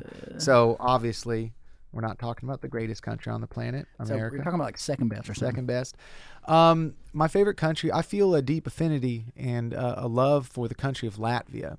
Um, Right, that's where you filmed. Um, was it Welcome, Welcome to Mercy, Mercy? which was my last movie, and I spent uh, a number of months over there, almost half a year, Mm-hmm. and I loved that place, and I Yeah. loved the people. I lived in Riga and outside of Riga, which is their main city. There's only two million people in that country. Five hundred thousand of them live in Riga. Um, it, That's you so, know, so cool to do a deep dive into such a, what people would consider just kind of like a a small Baltic. oh that's real Yeah, you it's know a- like It's like the It's awesome. also rans of the of the European countries. You know, like when they when they look back at like presidential elections and there's like somebody who was like uh, uh, bidding for their spot in the primary and everybody forgets about them. They're like the also rans. I feel like Right. Latvia can be looked at as like an also ran of of of the EU, but Right. uh, it's a very special country with very special people, very complicated um, uh, uh, political and social uh, dynamics, um, very intelligent and emotionally available individuals out there. And uh, and it's just a cool place. I loved living there. Good food, good times, and uh, yeah, it felt like it felt like home. I could go back there and stay for a long time. yeah cool I loved it. Latvia I think that's the first Latvia hauler on the pod Yeah, always not the calling last Lat- hopefully I'm looking to be uh, to be a representative of Latvia. You know, it's gonna blow up like Tulum Damn all of a right, sudden dog. everyone's gonna be going to Tulum. Latvia dude. My girlfriend loves Tulum. Everyone Everybody loves Tulum, man. dude. that's Yeah. a place bro. Yeah, tiny little towns now blowing up it's a spot. uh all right and I made mention of this earlier so what is uh what's what is your favorite restaurant Uh, I do like Sage and Echo Park. I do. I like that place a lot. Um, my favorite restaurants. My favorite restaurants are all connected, probably with my experiences there, right? So like I'm not I love Yeah, all sure. food, so I'm not like the guy who like has oh that one dish at that one place I got it. It's the best restaurant because like the chef there is fucking incredible. That's like not my style. I'm much more of an experiential eater Right. and an that's experiential why El person. Compadre is one of my favorites forever Absolutely. El You know? Compadre is absolutely up there for me. Um, I, I love that place, man. Those Yeah. flaming margaritas. Uh, I, kerosene in a lime peel yeah, so unsafe. yeah, health not- code violation all over the place you. whatever I'll chug it Uh, Caracas Arepas in New York. Uh, there's one in the East Village and there's one in Williamsburg. Uh, I love Caracas Arepas. Uh, also in New York, also in the East Village and in Williamsburg is Cafe Mogador, uh, which is really wonderful. Um, and in Los Angeles, I really love Speranza. Uh, it is a place I've gone many times with my friends and had wonderful evenings, and it is where I went on my first date with my girlfriend Emily. Emily, hey girl, Uh, hey girl. And that's where we go for like our birthdays and anniversaries and it's um i think speranza is a really cool spot and a Sick. local spot. Also uh uh shout out to pine and crane which i used to live Sure. above. Yeah. Yeah classic. Yeah. Um, those are all great. I mean, I just love food, so I'm one of those people who goes there because of chef and because it's El Compadre. You know what I mean? see there you, Give you it got on. you got on. both things going on Bang, baby, Boom. bang, baby. Uh, what's your favorite time of day? my favorite time of day i've never thought about that uh my favorite time of day well it depends on the day Sure. It depends on the day. I think overall mornings always feel so hopeful.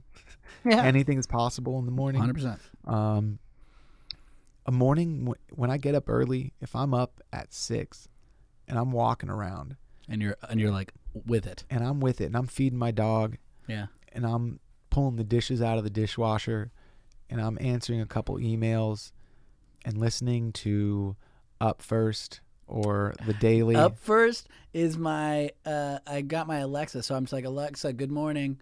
And she tells you comes up first. It's amazing. It's It's, the best. it's really Great great. way to start the day. It's a really well, uh, really well produced uh, podcast. It's Yeah. very helpful and influences me every day. If I'm Mhm. up early and and getting at it, the morning there's nothing like it. There's Yeah. nothing like getting a jump start and uh, and feeling a little bit centered and and calmer. In the middle, of the afternoon is almost always stressful, or I Mhm. feel like I'm either behind, or if I feel like I'm ahead, I have a habit of slowing down. it. Yeah, I what am I forgetting?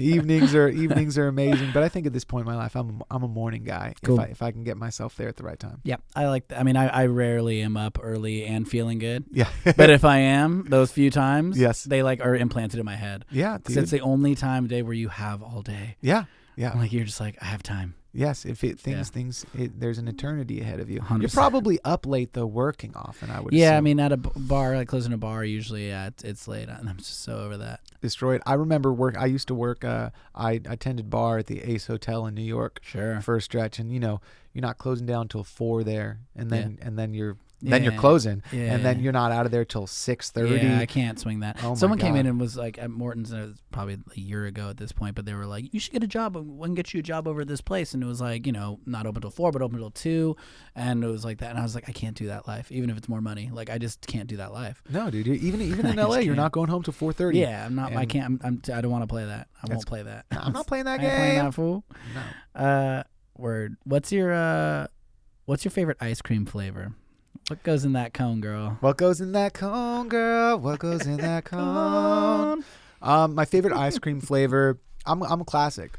Okay, I, I like a really good chocolate or vanilla. my man. Um, so my favorite my favorite though would probably be a simple and delicious rich chocolate uh, ice cream, and I would prefer that ice cream as a milkshake. So you throw that in, you throw that in the blender with a little bit of milk. Ooh, you put a banana in that or Yeah, no? baby, baby, baby, baby. Yeah, right banana and shit right up in there. Milkshake, Yeah, dude. girl. Yeah, dude. Yeah, Which is probably why I hit those protein shakes in the morning because it's just like having a milkshake. When you're up at six and you're feeling bright, up first plane, and Hitting you got that a- blender, and dog? that blend- Holy shit! waking up everyone with that blender dog. power, power, power. yeah, Hell yeah! chocolate milkshake. Moving on, boy. Brings all the boys to That's the yard. it. It's true. It does. Uh, little Tommy, what did you want to be when you grew up? Hockey player. hockey player. um, I remember, I remember writing about this when I was when I was young, and I used to have the dream when I did want to be a hockey player. I also acted when I was a child, Mm-hmm. uh, but I didn't. That never was a goal of mine because it was something that I just just like did. started doing, and I just did it, and I assumed I would. I, I guess I never even thought about it as like a career that I would be doing. I always thought I would be doing that, but I also thought that I was going to be doing Right. other things. I was like, yeah, I'm an actor, but also my dream was to go for God knows why. I must have heard that it was good for my dad or from like uh, some other kid, but I was like, I want to go to Stanford and be a CEO, and that was like that was my goal was to go to Stanford and be a CEO. And I remember writing that down uh, in like some sort of dream letter at a very young age. And I did not go to Stanford, and I'm not a CEO. Yet. Uh, yet. Yeah, let me change We're- my number one goal. I want to go to Stanford. you're gonna become a CEO, and then you're gonna get an honorary degree from Stanford. That and would then, be and sick. then and then you're fucking set. Then Yeah. you've done it. Then I've done it. Little it. Tommy's gonna be yeah. and That's then my new freeze number frame. one goal. That's That'd my be new number sick. I love that. one. So that's what I wanted to be when I grew up was was to be a businessman. sick. Yeah, Just making deals, making money, son. making deals. I sort of pushed And pretty a hockey hard player. left on that. You be intimidating the shit out of the board. Hockey player, actor, CEO, Stanford. stamp. Kids are crazy. That is, I love it though. Yeah, I wanted to be a baseball player and country music singer. there's always two. Kids are never. Yeah. Kids are never Why stuck not? on one. Yeah, Why we got to choose one? yeah. They don't like that. Stupid. We don't. See, ever evolving, bro. Trying to limit me. What's your favorite cartoon? All time, The Simpsons is what was most Right. influential, important to me when I was younger. Hard to say not not to say that. right now, uh, I also think Bob's Burgers is My going to man. be remembered as Bro, uh, Bro. of- on the same level God. as The Simpsons. And I love how much? Burgers. How much? I've watched every episode. Like I just keep starting it over. Yeah, dude. I laugh out loud still. Yeah, dude. I'm like four times through. Yeah, dude. You know what it also has? What we were talking about earlier. It has heart. Heart. It has fucking heart, heart. like The Simpsons did. Yes, dude. I love those kids. Yes. I love Bob. And Uh, all of uh, their dynamics are so specific Ugh. and and and uh, uh, uh so there's like kindness good. and humor and and strangeness i mean it's a it's an incredible the So creators of that and the the performers in that uh they run a tight ship and i'm Yeah. impressed by their work i Yeah. think that they're incredible For sure. I can tell you right now that if I were to be doing a yellow pad right now, yeah the answer to 21 would look exactly like yours. look at that Simpsons, connected but now Bob's Burgers. left side Uh, strong side. All right. All right. What's your favorite season? um, I, as soon as you asked that i like heard that future island song do you know that No. I've been waiting on you. No, that's it's a Future Islands has this really really sick song called um, I believe it's just called Seasons, and uh, they had a sort of pretty famous performance on David Letterman where they just like fucking killed it, and the lead singer is amazing as a live performer and he just like crushes it because like part of his performance he sings like this and like part of it he is just like singing this sort of like very beautiful um, more accessible voice and at the end of that you can tell David Letterman did not know how sick it was going to be and underestimated them, and his eyes are wide. And he walks out on stage clapping, and he's just like, "How about that? How about that? I'll take all of that you got." Yeah. It is it is so funny. Um, That's sick. but my favorite season uh, is is summer. I like being in the middle of it. Yeah. I like being in the middle of it. I like the heat. Uh, I like uh, being in the middle of the stride. You know, winter. I don't. I like the long days. I hate the short days of winter. I am Right. on the side of eternal daylight savings time. Let's make that permanent. I think that's an actual political agenda Yeah, that I I've heard- I've seen support. that. We, we're, we, you know, the country I think is pushing in that direction. I think it's a smart move. Um, and I like summer. I like the longer days. I like the heat, and uh, I like that it feels like that's that's where we're supposed to be. Yeah. Hey, there you go.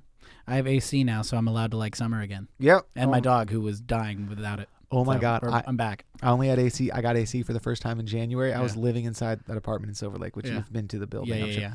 Uh, no AC is even allowed. Brutal. Oh my god! In the middle of summer, literally, I would I would take towels, I would cover them in water. Correct. I would lay them across my naked body, Right. with the door to my apartment open. Right. I would leave the door to my apartment open and all the windows for some sort of cross breeze. Sure. And looking back on that now, that is insane. crazy person. Anybody But could this- walk inside and both see me or steal And things. what's amazing about Silver Lake is that apartment is g- now I bet wh- wh- whoever got it is paying an incredible amount of money Oh, oh yeah. for uh, an AC less place. When I was in my old place, I had I what I did was I took a fan, yes. I blew it on me, but that just felt like someone going like hot air, so that sucked.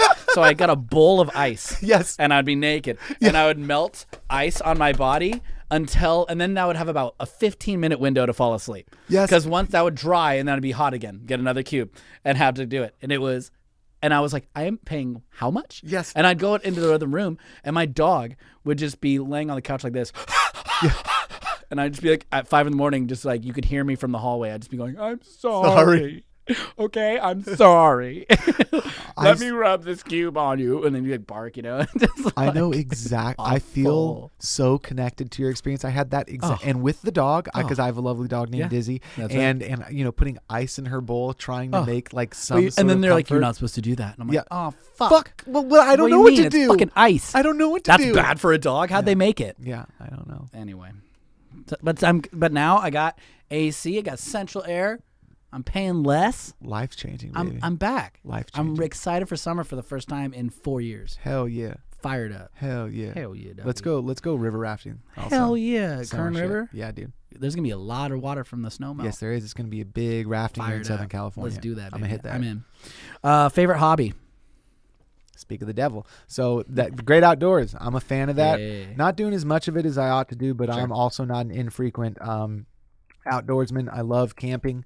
Uh, I love hiking. I even do a bit of mountaineering. I did my first ice climb uh, recently with my friend Igor Kropotov, who is a Cool. legit mountaineer. You know, he's climbed multiple uh, uh, peaks of the seven summits. He's done Damn. Denali, Mount McKinley. You know, he uh, Denali, which is Mount McKinley. He's also been to the North Pole and South Pole, and you know Nepal. He's like a crazy climber. And uh, you know, I've done Mount Whitney with him in spring, and we just did Mount Langley uh, in winter. I didn't summit; he did. I had to turn back all by myself because I was nervous about the weather and injured. Sure. Um, but I, I like I like climbing. I like Yeah. there being like a specific goal that you know if you make it, or you don't. You're working towards something. You're out in the middle of nature.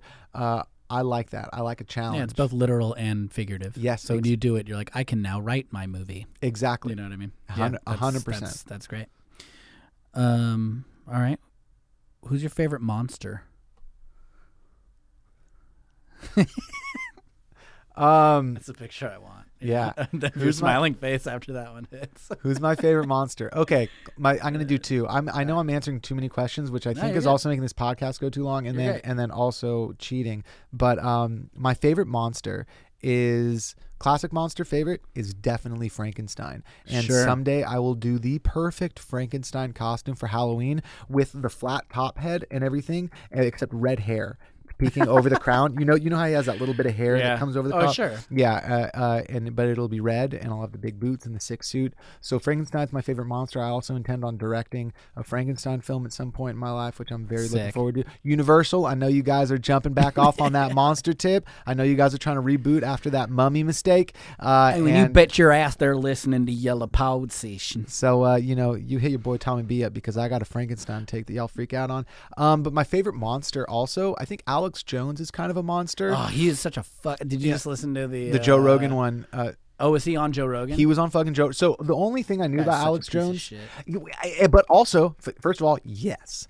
Um, and all I knew about him was that deplorable, disgusting, like Sandy Hook thing, which Yeah. he'd mentioned dozens of times as a denier of that, you know, purveying false claims all across the internet, which I think is dangerous. Yeah. Um, but he was on Joe Rogan and uh, uh, uh, uh, got to express some more nuanced views on certain conspiracy theories that allowed me to have a deeper look into an individual and not see him as just a monster, right? Yeah. Sort of demystify our monsters. Now, now his in, his behavior and so many things that he does, and I think that uh, uh, Infowars in general as an institution is fucking dangerous. Dangerous, yeah. yeah, I think there's a lot of bad things uh, about it. However, I was able to like see some things in him that I thought were like interesting Well, and a he- certain level of he humanized- intelligence. He humanized himself. He's Yeah. uh there was a I think it was This American Life that just about that was a, Yeah. a large part of it was about him. Yeah. and it's just like he's always been this kind of person. Yeah, he he's been doing it Um, for a long time. But yeah. again, there's also listen to the Joe Rogan podcast. There's there's there is more there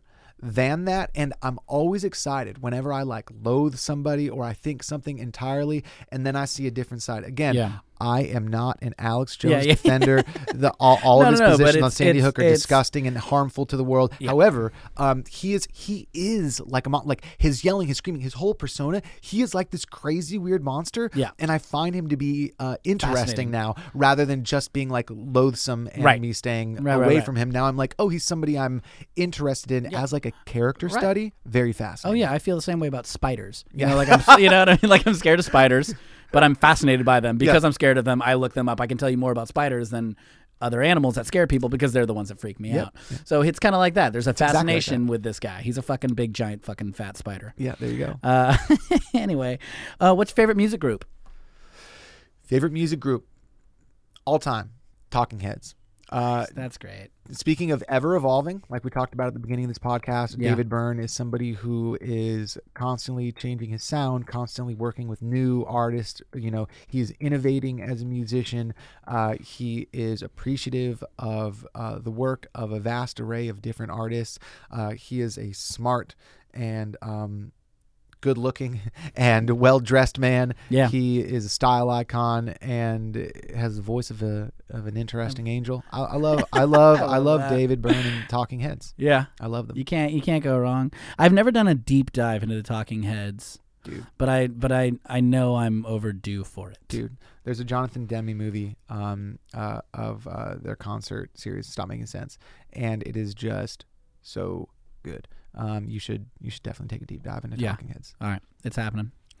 And I need that. I'm about to go on a road trip tomorrow. There you go, yeah, dude. There you go. I mean, great road trip music. So There positive. So much, so much positivity inside of inside of so much of that music. It is Yeah. fun and it is irreverent, but it is smart. It's it's the best. Yeah. Word. There you go. Um, favorite teacher ever. Favorite teacher ever, probably Stephanie Shroyer.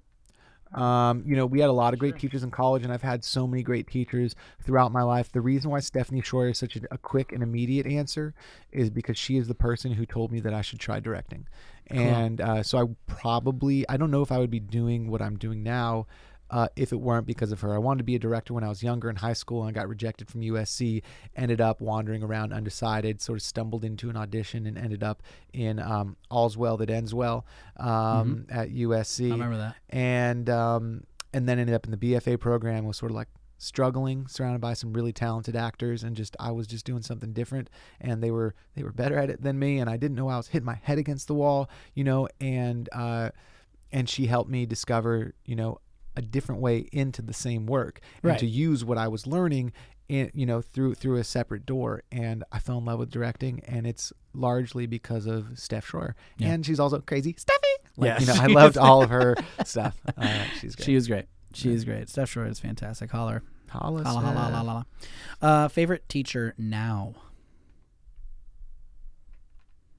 My favorite teacher now, not looking back on my other teachers, but yeah, you're uh, Mm-hmm. the person who's teaching me now. Uh, favorite teacher now is Sam Harris, who I've mentioned a few Right. times in this Mhm. podcast.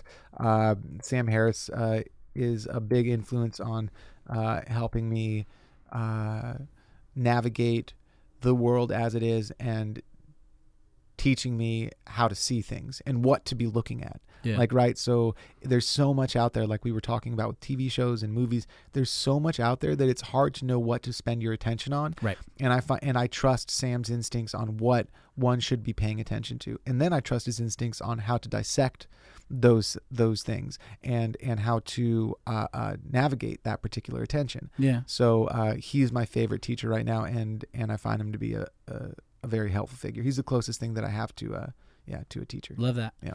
And it's always you got to have someone. Yeah. I always love that question for people because I just think it's an important thing to to know. Yeah. We're always learning, and people are like, I don't have a teacher now. It's like you do, You do. Yeah. Who is it? and not find one. Yeah. uh, all right, here's a big one. Favorite number. my favorite number is ready. One, two, three. Bang. Favorite number's three. Yeah, a three's great. Uh, I use it. I use it in my writing a lot. Uh, it it was my number at, at, at a certain point for hockey There you before go. 27 took over. There you go. Um, and three is just it's a Which a is great a multiple number. of three. It's a mul- which is a multiple of three. Nine. Three times nine, 27. Oh there my we go, buddy. god. How about that, baby? Um, and yeah, it just it's a good number. I like three. It's a fine number. Yeah. Nothing wrong with it. Uh, favorite college. USC. Right on. Hope they Wait, get hold on, their let's shit see. Can I- together. Can I get? Can I get this? Can I get this? Ooh, ooh. Yeah, that's right. Fight on, dude. Fight on, brother. Yeah, I had a great experience there. I, Yeah, I, I liked a great many of our teachers, not all, but a great many of our teachers I found to be incredible. Which, if if you're if you're shooting over fifty percent, yeah, you're in a good place. you're in a good place. And we had the experience of like And the then f- full football, but we were inside of like a conservatory. But then there's like a giant band with the Spirit of Troy and a football Yeah. team, and everyone drinks of the Kool. Aid. Yeah, dude, I loved it. And that's another. We talk about like our big group of friends. mm-hmm. That's a huge through line. Is is USC. Absolutely, it was a, it was a great experience out there, and I appreciate what they gave to me. There you go. Uh, favorite sport to watch. Same as the favorite sport to play. I think Hockey. hockey. Um, I probably watch more football, which I, I really enjoy being at a football game, Mhm. and I love watching football on TV as well. It's a, I think it's a great sport. Some people don't like the the all the stop time, right? Right. Like so you're you're there's a lot of breaks in between plays, and um, not not as sort of trying as baseball. I think for people who aren't who aren't fans of baseball. If you're not a fan of baseball and you're watching, people are just tough. bleeding with boredom often. yeah. uh, but I think hockey is it's so fast Yeah, and you can't can't skilled and violent. No, it's pace. great. It's Yeah. like soccer, but closer in and faster. Yeah, it's what- constant. What's your favorite sport to watch? Because you're more of a a, sportsman. I would say football. Yeah. But I mean, put me in front of TV for just about any of them, and I'm I'm into it. And you're you know in. what I mean? like I just guy. love sports. I just love it's it formed me Yeah. who I am. Yeah, dude. So uh, yeah, but hockey's you can't beat it. Once like my my eyes adjusted to the game, Yeah. and I could follow it Yes. Without the glowing puck from the late nineties. Remember? Oh my god. Never forget. Yeah, never forget. Uh, yeah, it's great. And the best Doc Emrick is the best play-by-play announcer maybe in the history of sports. Who does Doc Emrick. Doc he does Doc a Emrick. lot of like the big hockey games, Okay. but his ability to describe what's happening, how quickly it's moving, Yes. and if you listen to him next time you watch hockey game, Yes. if he's doing it, Yeah. Listen to the words he uses to say pass. Yes. Because it's like shuffles it to blah blah who who Yes, who yes, lo- yes, yes. lofts it to blah blah blah to, Yeah. sh- to like you know it just and he's just doing it score course, you Yes. know. It's just he's incredible. Have you He's ever been to a minor league hockey game? No. Down in San Diego, we have the San Diego Gulls. I'm not sure if they're still playing, actually. I believe they may just have rebooted. I think they were off for a little while. I'm not sure. I haven't been tracking their history. Don't Yeah. go to as much as I ought to. But uh, but the Gulls games is what when I was playing hockey when I was younger, we'd go to the, the Oh, minor yeah. league games. It's fun, and it's sort of like WWF meets meets professional sports. Do you know what I mean? Yeah, Because, yeah, it's- yeah, it's- yeah, yeah. It's a little, little more fight going on. Yeah. people throwing shoes onto the ice. Yeah, and they're all and it's there's desperation involved because they're Yeah. not making tons of money, so Yep. they're trying to get their way Yep. up too. I mean, it's it's yeah, there's there's a lot there. Yeah, so I like I also love right now is soccer. Have you been to an, go to an LAFC game? It's the best time of your life, man. No, but who was talking to me? One of our friends was talking to me about that recently. I so think it was fun. Austin Yeah. Lee was telling me I needed It's to go check best, that out. dude. It's yeah, the best. I'm in. Yeah, we'll get we'll we'll do it. It's too fun. And it's right next to downtown. soon. It just did It like just did. Uh, early early March, Great.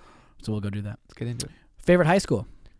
Steele Canyon High School. I'm going to stay true to my my Steele colors. Canyon. Steele Canyon High School in Jamul, California. That's where I went to high school. We were the first graduating class Home of of Steele the- Canyon, home of the Cougars. Ooh, Yeah, our mascot Scratch. Uh, I was ASB president of uh, of Steele Great name. Canyon High School. had a babe. um, uh, and very, very deeply involved in a number of clubs. I founded Rough Cut Film Club. Not Sure, sure, if that's still sure. around or not, but I founded that. Yeah, we were the first graduating class. So when we went there, we were freshmen, That's exciting. uh, and there were no upperclassmen. And then they just started filling in classes below us. That's why. So we were always the seniors. It was a very interesting sick. experience. Yeah. Cool, cool. One last question. Tell me. You ready for it? I'm ready. All right. Your favorite holiday? Holiday Road. Holiday Road.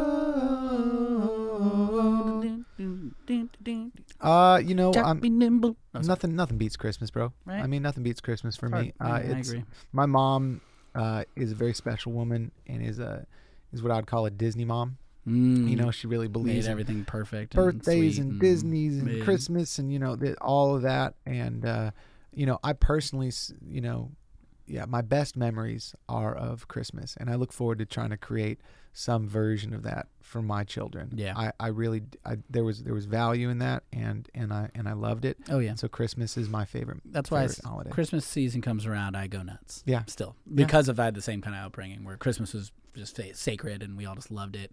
So like I, going and finding a Christmas tree is like Yes. the greatest thing I ever do. And I like well, I've lived in apartments where you're you, there's no way you can have a Christmas tree, and I haul up eight footers. Yeah, dude. like uh, like I will I will I will get a fucking giant tree in there because I will want to bury my face in the Douglas fir and go Yeah, yeah, yeah, yeah. and just breathe it in constantly. Like I'll get up from my couch or I'm working or wherever, and I will just like without saying anything, just kind of saunter over to the tree, bury my face in it, take a big sniff, and then go right back to where I was because that's I just love it. yeah, dude. I the love it. smells, the music. Oh yeah, John. Denver and the Muppets. Hello, Yeah, dude. gotta get it. Great history there. Great history there. Oh my god, Yeah.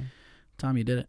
I did Can you it. believe it? Thank you, You were Clay. great. This was very what fun. else? Uh, tell me, tell me about things that uh, people can see of yours, where they can find things of yours. What, anything that you can we can talk about? I mean, I know we have Welcome to Mercy. Absolutely. Where can we find that? Uh, you can find Welcome to Mercy was released by IFC in uh, in theaters uh, back in November. You can find it Mm-hmm. online and all the usual platforms to purchase. I believe it will be going to Hulu at some point Sick. shortly, um, so That's you'll be able to find it there for free.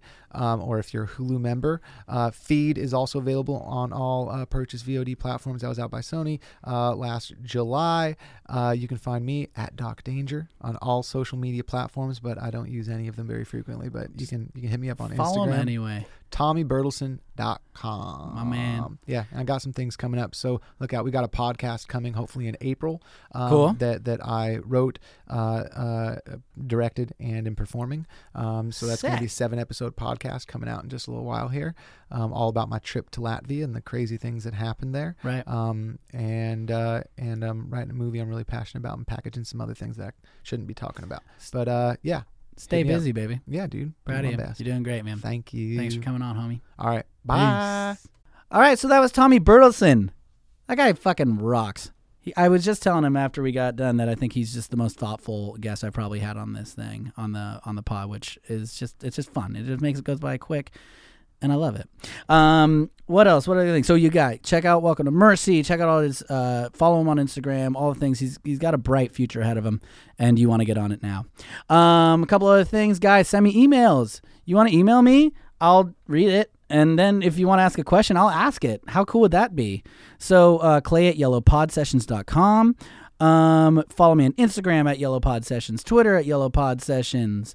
Um, and that's it. You guys, you guys are all cool. I bet some of you, most of you. I bet most of you are. Some of you might suck. I don't know. How many people listen to this? Mom, Dad, you listening? Anyway, uh, tune in next week. I bet the show's great. Bye.